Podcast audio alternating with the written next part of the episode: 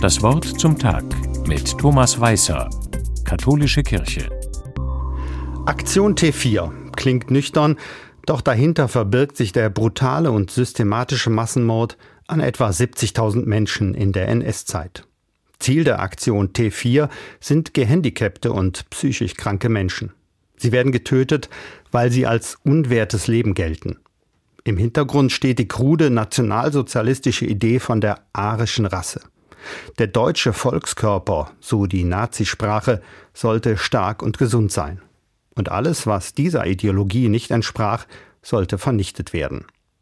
Schon ab 1933 werden Menschen mit vermeintlichen Erbkrankheiten zwangsweise sterilisiert, dann Eheschließungen mit gehandicapten Menschen verboten. Am Ende steht die Tötung von Menschen in Psychiatrie oder Pflegeeinrichtungen. Der Rassenwahn der Nazis macht auch vor Säuglingen und Kindern nicht Halt. Doch es gibt auch Widerstand gegen diese barbarische Aktion. Neben Eltern der Betroffenen sind das vor allem evangelische und katholische Priester und Bischöfe. Fast alle Kirchenleute aber protestieren nur nach innen. Öffentlich tritt kaum einer auf. Heute, vor fast 80 Jahren aber, wurde in allen katholischen Kirchen in Deutschland ein Brief der Bischöfe verlesen. Das Thema die zehn Gebote.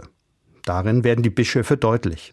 Sie verurteilen jede Tötung an, Zitat, Schuld und wehrlosen Geistesschwachen und Kranken, an unheilbar Siechen und tödlich Verletzten, an erblich belasteten und lebensuntüchtigen Neugeborenen. Aufhalten kann auch dieser Text die rassenideologisch verblendete Ermordung von Unschuldigen nicht. Aber die Bischöfe machen endlich deutlich, wo sie stehen. Die Kirchen haben sich in nationalsozialistischer Zeit lange Zeit uneindeutig verhalten, waren hin und her gerissen zwischen Glauben und Loyalität zum Staat. Hier aber machen sie klar. Sie sagen, Tötung ist in sich schlecht, auch wenn sie angeblich im Interesse des Gemeinwohls verübt wird. Grundlage dafür sind eben die zehn Gebote mit ihrem Tötungsverbot. Aus ihm leiten die Bischöfe das allgemeine Lebensrecht ab.